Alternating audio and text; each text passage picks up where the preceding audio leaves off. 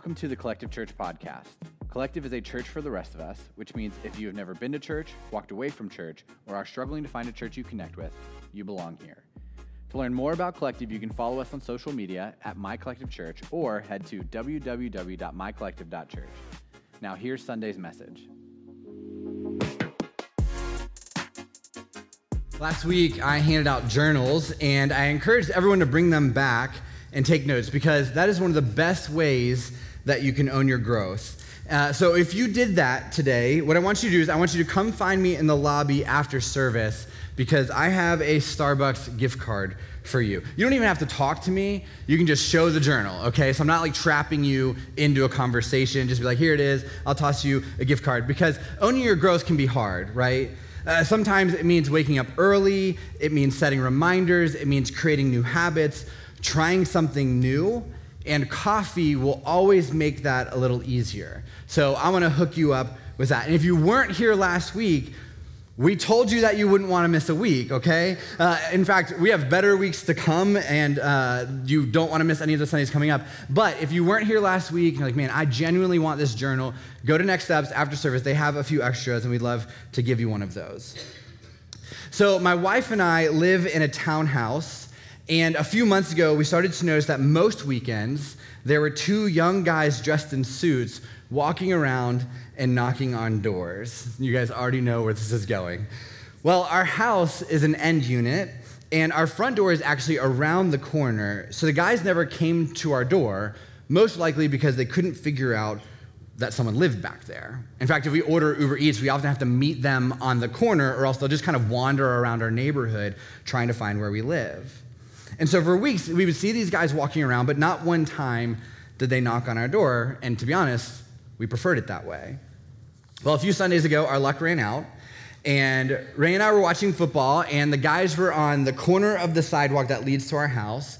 And we were watching them through our blinds like a pair of creepers, uh, just kind of like hoping they wouldn't find us. And we literally saw the moment that they realized someone lives there. It was like we saw the light bulb go off above their heads. And so they made their way to the front door, and I asked Ray if she would answer it uh, but she just gave me a look, so I got up quickly. Um, they knocked, and I tried to make sure they didn't knock again because we had kids that were napping and we didn't want them to wake up. And as soon as I opened the door, they went into their spiel. Good afternoon, sir. Which I know is out of respect, but I don't feel like I'm old enough to be a sir, so I was immediately offended. Good afternoon, sir. Would you like to hear about our Lord and Savior, Jesus Christ? No. Can we leave you with information about the church? No. Okay, well, if you ever change your mind, we'd love for you to come in and talk with you and your family. I'm really not interested. Thank you, though. And then I walked them to the corner of the sidewalk and I pointed at my neighbor's house a few doors down and said, try them. And then they walked away. I didn't actually do that. My neighbor is Dylan who plays keys. And he's like, Is that why they knocked on my door? I was like, Oh, maybe. Listen, it doesn't matter that I am a pastor. I don't want people showing up at my door in suits asking me if I want to hear about Jesus. And just a little bit of a soapbox Jehovah's Witnesses believe in Jesus, but they actually don't believe that he's God, which is pretty essential to the whole dying on a cross and taking on the sins of the world thing. They also believe that only 144,000 people get into heaven, even though there are 8.4 million Jehovah's Witnesses in the world, which is just kind of awkward. Uh, and they believe the end times started in 1914 and they're still happening today, which actually makes sense because this world is not going well. Uh, but Jesus actually said, No one knows the date or the time. And so, while they do believe in God, their core beliefs are not from Scripture or even Jesus himself. So, I'm genuinely not interested. But have you ever had an experience like that? Someone knocks on your door at dinner time to ask if you want to talk about Jesus. Or you're walking downtown in Frederick and you get cornered by someone who claims they can heal you and all of your problems and all of your pain if you just have enough faith. Or you are working at a bar or a restaurant and someone leaves something that looks like this with their bill. I know, if you work in the service industry, I'm so sorry. This is a real thing. Um, it looks like money, but it's actually a tract to tell people about Jesus. At the bottom, it says, given in the, friend, in the spirit of friendship. No friend would ever do that to someone. Or how about this one? You're in the grocery store, and you can tell that someone is following you and creeping on you a little bit and then they finally make their move. And while you're grabbing a gallon of milk, they tell you that Jesus told them that you needed to hear the gospel. So they begin to try and convince you in that moment to repent of your sins while the milk door is still open. Those are all real things that have happened to friends of mine. And I wish I could make this up. I'm not even kidding you. As I was working on this message on Friday, some dude walked up to my door, rang the doorbell, and then knocked so loud that my neighbor two doors down heard it. And then he said, Hey, I just want to invite you to church while trying to hand me a tract about Jesus that also had a bald eagle on it. So I'm not really sure how those things connected. But what I wanted to say to him is, Do you think this really works? Like, do you really think this is the best way to tell people about Jesus? And here's the thing inviting people to church, sharing Jesus with your friends and family, talking to people about God, we should do that. In fact, if you are a follower of Jesus, it's kind of part of the deal. But there's got to be a better way than knocking on strangers' doors or cornering people in public or giving them a bait and switch. And if you are like me, these types of experiences are why you are hesitant to invite someone to church. These types of experiences are why it's hard for you to talk to other people about God because you don't want to seem like those people. So here's what we're going to do today. We're going to look at a Bible story that I believe shows us the best way to talk about Jesus to people. And it's connected to one of our six values. And so we're going to jump in. It's in John 4, and starting in verse 3, it says this So he, meaning Jesus, left Judea and returned to Galilee. He had to go through Samaria on the way. Now, just a little ge- geography lesson. In Jesus' day, Israel was broken up into three distinct regions Judea in the south, Samaria in the middle, Galilee in the north. So, if someone was traveling through the southernmost region of Judea to the northernmost region of Galilee, they'd have to go through Samaria. And so, this verse kind of sounds like common sense. However, that's not actually what Jewish people would typically do. Typically, Jewish people would walk around Samaria. And here's why. In 727 BC, historians tell us that the Assyrians conquered Jerusalem and exiled the Israelite people to another country. Essentially, they kicked them out of their homeland. Years later, the Assyrians allowed the Jews back to Jerusalem to rebuild the temple. But when they returned, they found that some of their own people had been left behind, and they ended up in Samaria. And against God's law, the Jewish people in Samaria married people who were part of other religions. They married people who were not Jewish. And the reason this was against God's law was because what happened is exactly what God warned would happen. They began to combine their pagan religions and worshiping false gods with Judaism, and they were no longer worshiping the one true God. So when the Jews came back to Israel and saw that some of their people had compromised their faith, they disconnected from them. This is why Jewish people would go, wouldn't go through Samaria, but they would go around it because they didn't want anything to do with the people they had felt had betrayed them and their religion. A few weeks ago, I was going to grab Starbucks, and as I was driving into a parking spot, I saw a car that belonged to someone that I absolutely did not want to bump into. So, do you know what I did? I drove right out the other side of that parking lot, and I went to a Starbucks that was farther away. Right? And you can judge me for that, but that's okay. You do the same thing right? If there's tension in your family and you're doing a family event, while one of them is outside, you're inside, and while they're inside, you're outside. Or there's, there's that one coworker that you just can't stand, so you walk the long way to avoid them to go to the bathroom. Or you see your ex downtown, so you jump to the other side of the street. And that's essentially what the Jewish people were doing in Jesus' day. They would go around Samaria. But Jesus chose not to do that on this day. Eventually, he came to the Samaritan village of Sychar, near the field that Jacob gave to his son Joseph. And I said this last week. These names are important because the author is reminding us that this story is about real people at a real time in real cities at real places. Jacob's well was there, and Jesus, tired from the long walk, sat wearily beside the well about noontime. Soon a Samaritan woman came to draw water, and Jesus said to her, Please give me a drink. And one thing that we have to understand about this moment is that this woman has no idea who Jesus is. To her, this is just a guy sitting at a well in the middle of the day. And Jesus asking for water would have been a big deal during that time because it was such a patriarchal society. The Old Testament of the Bible had made it clear from the beginning that there's a difference between men and women, but people had actually manipulated scripture and taught that men are better than women. And so men didn't talk to women in public. In fact, if you were a rabbi and your wife or your daughter said hi to you in public, you weren't allowed to respond. Right? And that's not in the Bible. They just kind of turned it and twisted it and they made that stuff up. And because of that, the woman was surprised. for Jews refused to have anything to do with Samaritans. She said to Jesus, You're a Jew and I'm a Samaritan woman. Why are you asking me for a drink? You aren't supposed to talk to me because you're a man. In fact, you're supposed to hate me because you're Jewish. Why are you asking me for water? Jesus replied, If you only knew the gift God has for you and who you are speaking to, you would ask me, and I would give you living water. Right? And so Jesus gets deep, but she doesn't actually pick up what he's putting down. She says, But sir, you don't have a rope or a bucket, she said. And this well is very deep. Where would you get this living water?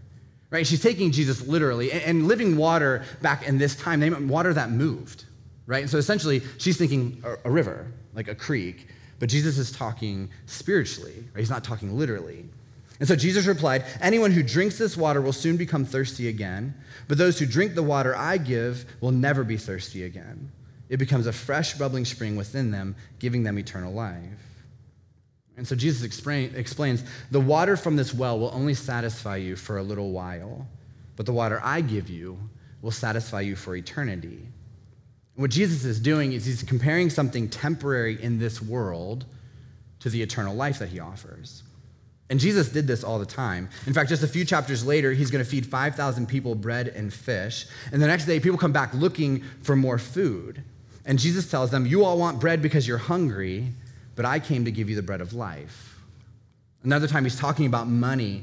He says, You can keep working and storing up all of your money and possessions, but your money will fade away. Only I can give you a rich and satisfying life. And so, what Jesus is saying is that nothing in this world will fully satisfy us. Nothing in this world will fill us up. Nothing in this world will give us peace and hope and life. None of these temporary, worldly things will fill that longing we have. The only thing that will is Jesus. Please, sir, the woman said, give me this water. Then I'll never be thirsty again, and I won't have to come here to get water. She still doesn't understand what Jesus is saying. She obviously wants what he's offering, but she isn't grasping that Jesus is talking about eternal and spiritual things instead of temporary and worldly things. And so Jesus kind of goes a different route. He says, Go and get your husband, Jesus told her. I don't have a husband, the woman replied. Jesus said, You're right, you don't have a husband, for you've had five husbands, and you aren't even married to the man you're living with now. You certainly spoke the truth.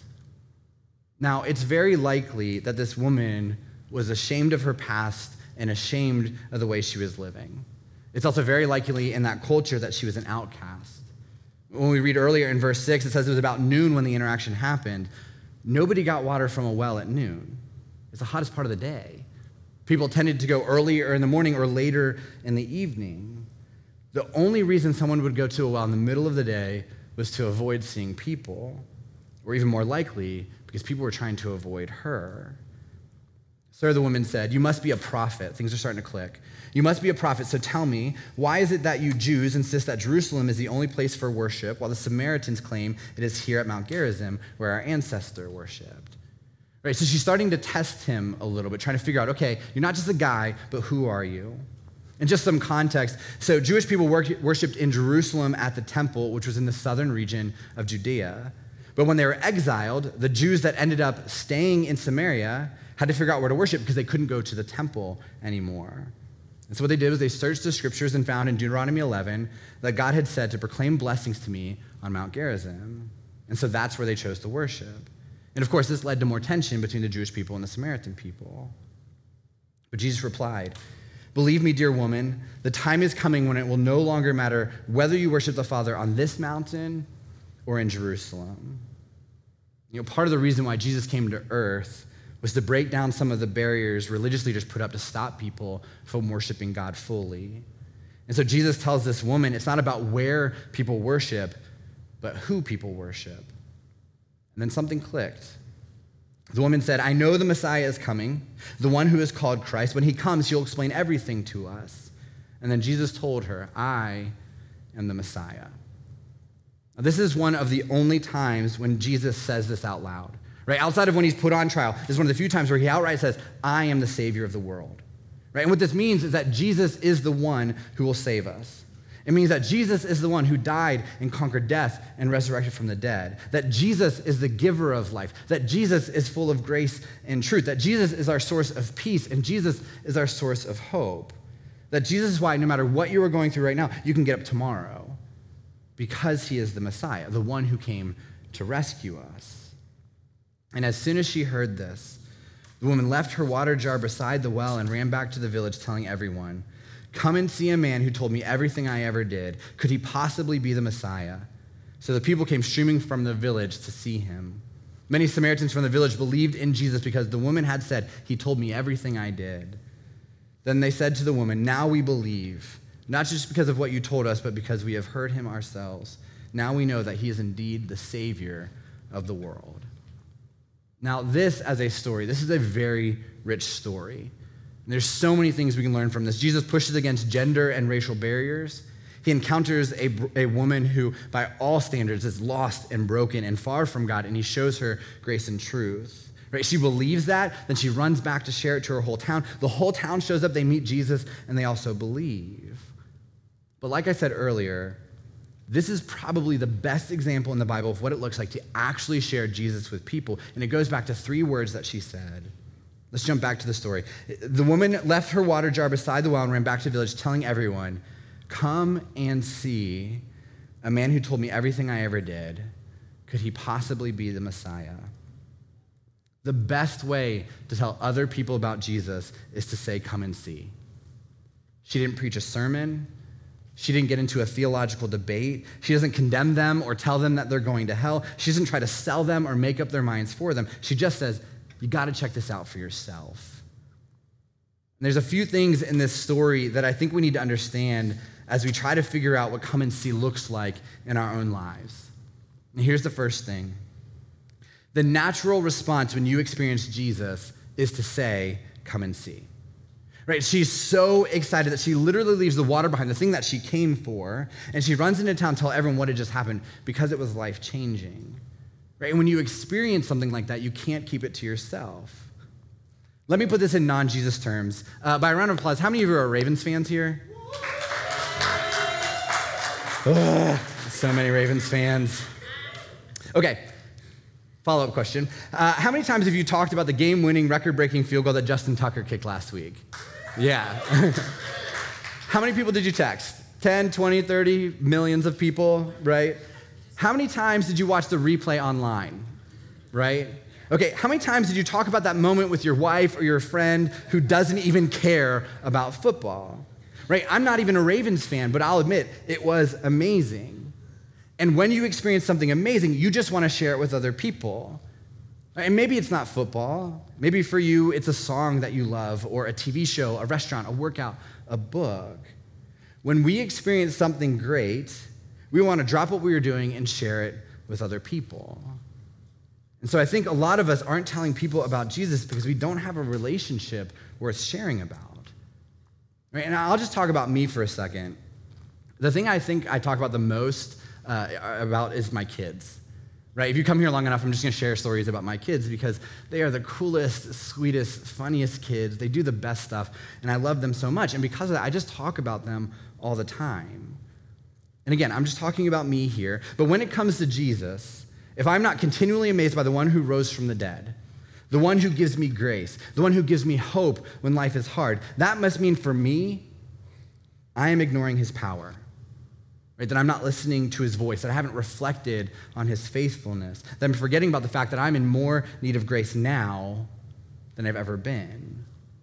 And to be honest, this is why I have to own my growth. Right? It's why I have to be here in church. It's why I set reminders on my phone to take time to pray and read my Bible every day. It's why I spend time with other Christian people who I can be real and vulnerable and honest with and who can help me be a better follower of Jesus. It's why that I have to take time to step back from my day to day to see what God is doing in my life, in this church, and in the lives of people around me. Because when I do those things, I experience Jesus. And when I experience Jesus, my natural response is to say, come and see. Eh, come and see and invite people to experience what Jesus has to offer. And my guess is the same that is true for you. Here's the second thing I want to point out from this story to say come and see doesn't mean you have it all together. Right? This woman has been married five times. She's living with a dude she's not married to. Let's be honest, she isn't living the best life. Right? She isn't living a godly life. But she sprints into the city and says, I found the Messiah. You got to come check him out. She doesn't clean herself up first. She doesn't hide what she has done. She doesn't put on a facade. She just shares her story. Right? She says, He told me everything that I've done. And the truth is, the town knows her story, right? And so the response is, He knows everything you did, but He still wants to rescue you, forgive you, love you. We got to check this guy out. And so don't try to cover up your story because your story is why people will want to come and see. A few years ago, I was at a conference called Catalyst in Georgia, and one of the speakers was a guy named Jud Wilhite. And I didn't know anything about him, but they introduced him as one of the keynote speakers, and they said he was the pastor of Central Church in Las Vegas, which is a church of 20,000 people. And Vegas is one of the hardest cities in the world to put a church in. And he shared the story about how he was interviewed to become pastor of this church. And he said he went out of respect for them and what the church was doing in the city. But before they could even interview him, he told them, You don't want to hire me. He said, I was a drug addict growing up. I grew up going to church, but when my parents brought me to youth group, I would just sneak out the back and I would go get high while other people were worshiping Jesus. He said, Then I got into really intense drug abuse and addiction. I overdosed. I came from a broken home. I have a past that I'm not proud of. But I found hope in Jesus, and I don't know why you'd want to hire somebody like that to lead your church, so you just need to know that up front. And they told him, Those are exactly the type of people that are coming to our church, and we need you to be our pastor. Right? Don't hide your story. Don't wait until you have it together and you can put a nice bow on everything. Just be honest about your life and say, Come and see what Jesus is doing in my life. Here's the last thing I want to point out to say, come and see doesn't mean you have all the answers. Right? The woman doesn't really even follow Jesus yet. She says, could this be the Messiah? She isn't completely sure. And theological knowledge is something that you should pursue, right? Uh, Jesus tells us that we should love God with our minds. You should read your Bible, you should memorize scripture, you should read great thinkers like C.S. Lewis and Eugene Peterson. But don't think you have to have all the answers to tell someone about Jesus. You just have to know what he is doing in your life. A story in John 9 where Jesus meets a man who is born blind and he heals him. And so the man has this life changing experience and he goes into town and he tells everyone about it. And the religious leaders hear this and they begin to interrogate this guy. Did Jesus say he was a prophet? Did Jesus say he was God? Did Jesus say he was a sinner? But check out what the guy says. He says, I don't know whether he's a sinner, the man replied, but I know this I was blind, and now I can see. Right? He's saying, I don't know the answer to all of your theological questions. All I know is I met this guy named Jesus, and something happened. My life changed. One pastor put it like this The most important thing isn't what you know, it's who you know. Now, I've talked a lot to Christians today, or even people that call Collective their church home. Uh, so, right now, I actually want to talk to those of you who would say you don't follow Jesus or you're just unsure about this whole Jesus thing. Uh, let's go back to the story. I want to read again what Jesus says to the woman at the well. In John 4, starting verse 13, he says this Anyone who drinks this water will soon become thirsty again, but those who drink the water I give will never be thirsty again. It becomes a fresh, bubbling spring within them, giving them eternal life. Right? And Jesus sees that you are going through life trying to fill yourself up and you're still thirsty. And maybe you're trying to fill yourself up with your job because you think money will be the satisfaction you need. Or maybe you're putting all of your stakes into your family because you think that will bring uh, fulfillment. Maybe you're turning to alcohol or drugs or sex because you're just looking for an escape.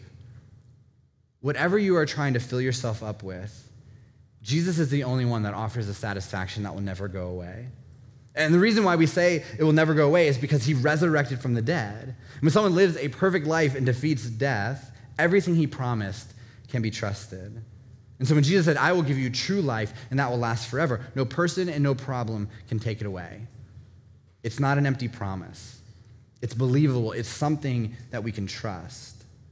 And so I want you to know if you came here today to see and you are looking for something more in life, that is why this church exists to share with you that something more is out there, something better is, exists. There's a living water that Jesus gives that will fill you up and it will never leave you thirsty again. And so, for you, if that is why you're here and if that is what you're searching for, we want to help you figure out what next step you need to take.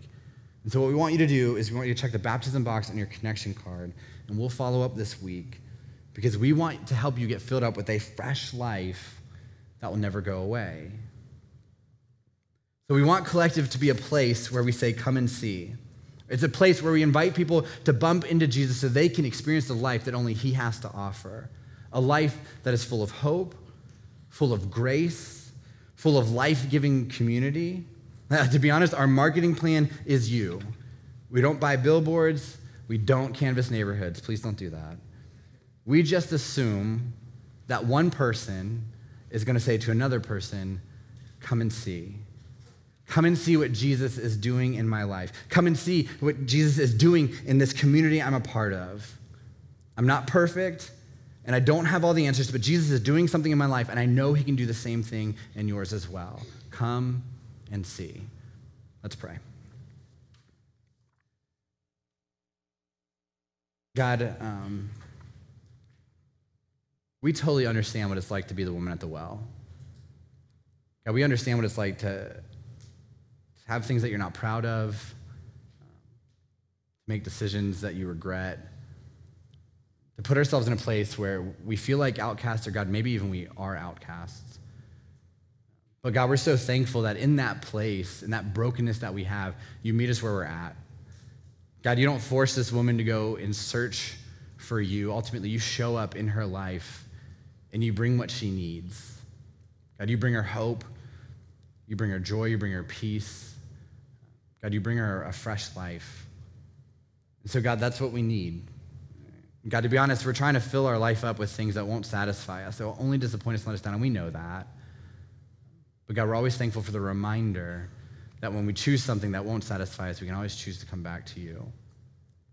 God, I pray this week as, as we continue to focus on that fresh life and that new life that you offer us, God, that we realize that it's not just for ourselves. God, it's not just for this moment that we have with you at a well, but ultimately, God, we drop everything we're doing, we go back to our town, and we tell everybody we know, come and see. Come and see the Messiah, the one who came to rescue us, the one who came to forgive us, the one who loves us so much that it doesn't even make sense. So, God, I just pray that we have opportunities to do that this week, the courage to do that this week. Um, God, ultimately, I pray that we get to a place where we can be real about who we are, real about our brokenness, and real about what you're doing in our lives. Because we know this church and our community and the people that we love will be better because of it. God, we love you and pray this in your name. Amen.